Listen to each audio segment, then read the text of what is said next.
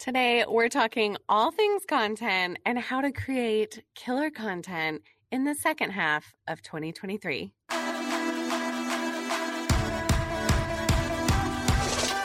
Hello, I'm your host, Rhonda Jenkins, influencer marketing expert, event planner, lifestyle blogger, and founder of The Blogger Brunch.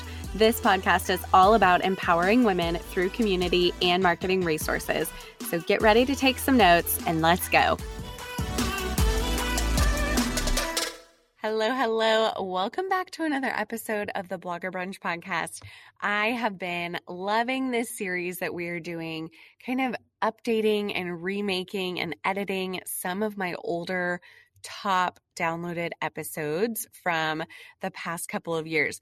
This will be the final episode that is a remake, and it's actually fairly recent. It's from the beginning of this year. Actually, it might be the end of twenty twenty-two, but you know, a few months old. And I have loved this episode. It has been so popular, and we're going to go over a few things today, change a few things from the original episode. And I love helping you guys with content. So before we jump in, I want to ask you to leave me a five-star review on whatever platform you are listening on. Thank you, thank you, thank you for doing that. That means so much to me, and thank you guys for being here with me. So content is king, absolutely. Some of my top resources, and especially lately, the episodes that we've been covering have been about how to start your business, how to launch, how to start a blog, all these things. And here's the thing. You can launch a new Instagram or website and not be successful. You can launch a new channel and not gain followers. You can start your new website and not get page views. So what do you need? How do you make it a success? You need content. You need good, juicy, solid content. And that is why we say content is king. And I said this in the original episode. We don't say expertise is king. We don't say knowledge is king. We say content is king, because your content is what determines if anyone is even going to see your message or hear your message or be able to digest and access what you are saying and sharing. Before we go deeper, when I'm talking content, I don't just mean the photo. I don't just mean the video. If that were the case, I could sit here and tell you, well, you need to film at this speed and this rate and this upload, whatever. Do this, have these settings on your iPhone, hire a photographer, hire a videographer. Those things are great, and that can get you some quality photo and video content, which we love. But when I'm talking content, I mean your message, your overall message, that overall expertise that you want to share with your audience. So there are a lot of important things that go into starting a new brand, website, channel, anything new. Absolutely. Your business strategy, your pricing, your niche, your messaging, your Instagram bio, all of these things are important. But if you're listening to this podcast and this channel, odds are you are thinking that you want to use Instagram or you want to use content as your primary marketing tool and traffic driver to your page or your business. Absolutely, I recommend that. We don't talk a lot about ads here. I'm all about organic content. So if Instagram is your primary marketing tool and how you get new eyeballs, new audience members, new clients, how are we going to use it to optimize your business, right? So that is why your content is so important. So we're going to talk about a lot of different information today. So we've got a lot of things in here to cover. But first, I've got an updated content planner for you. And I launched my original content planner in twenty twenty-two. So my twenty twenty-three updated version gives you a monthly and a weekly content planner. If you have been around for a while, you may have already gotten it. That is wonderful. But if you haven't been using it, I encourage you to re-download it, start using it, and there is an extra worksheet with it in this update. And it is all about some of the things we're going to cover today. So I'll, I'll mention those in a little bit. But if you have not been using a content planning worksheet of any kind or planning at all, I recommend you re-download this and start using it again, at least for a little while, while you get back into the habit. Let's chat. Content planning, as always, with any new project or goal, we want to begin with the end in mind.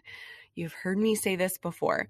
So we've talked a lot about what's your brand, what's your vibe, what are your ideas that you want to share with people, what's your message, and then what tools do you need to be able to create this content?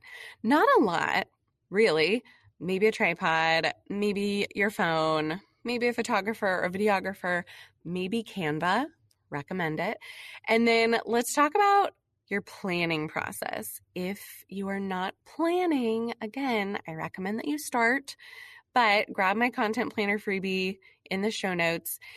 How do you currently plan your content? Are you batching?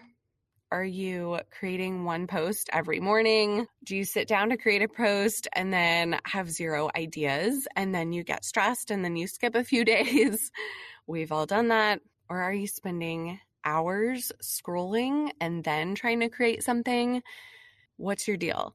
So before we get into this, I'm going to point you towards my Instagram training and content membership. It is called Social C E O. It is thirty dollars a month. It's monthly Instagram trainings to grow your business online. And here's the juicy part, weekly content ideas for your niche and trending audio. So huge. So you're saving a ton of time. It is going to give you ideas for your niche, help you create very simple, very easy to execute reels. I promise it is worth it. So link is in the show notes for that. Definitely have to mention that anytime I'm sharing about content. So I've got really three things for you to consider as you plan out your next month of content, maybe your next week, right? But I don't mean just the photo or just the video. I mean your overall message. So first, I want you to think about intent. What is the intent of your content? Your content should be one of three things. It should educate, it should entertain, or it should inspire. Maybe it does two out of the three. Maybe it does all three. Maybe you've got a nice mix of the three happening on your channel. That's awesome. What's the purpose? What are you there for? Why are you sharing it? Do you just want to be Instagram famous? Or are you educating people? Are you a coach? Are you inspiring people? What is the purpose of your content? I would encourage you to journal this as a journal prompt. What's the reason I'm showing up online? What's the reason I want people to see my content? And then journal it. Think about it. So what's the intent behind your content? Second, I want you to think about a series. This is always one of my top recommendations for content creators. Whether you are a blogger or a service provider, a coach, can you start a content series? Right now, like I said, I'm kind of doing this content series in this podcast where I'm remaking my top downloaded episodes, and I'm loving it. And it has helped me get very clear on, okay, I want to recreate my top five episodes. Let's do that. How do I want to do it? What do I want to share? Why do I want to do this? And it's been really cool. It's been very easy for me to look at the stats, look at the analytics, pull the five episodes, make some adjustments, and then re-record. Think about a series. Are you a recipe content creator? Are you a foodie? Can you start a dessert series? One of my favorite series of all time and always my best series example is during twenty twenty, I was a lifestyle blogger and I decided I was going to start a foodie series, and I called it Foodie Friday. And one of my girlfriends who is a photographer came over to my house every Friday, and we just made a recipe and photographed it. And that was Foodie Friday. And it is years later, and people still will message me and say, you should make this for Foodie Friday.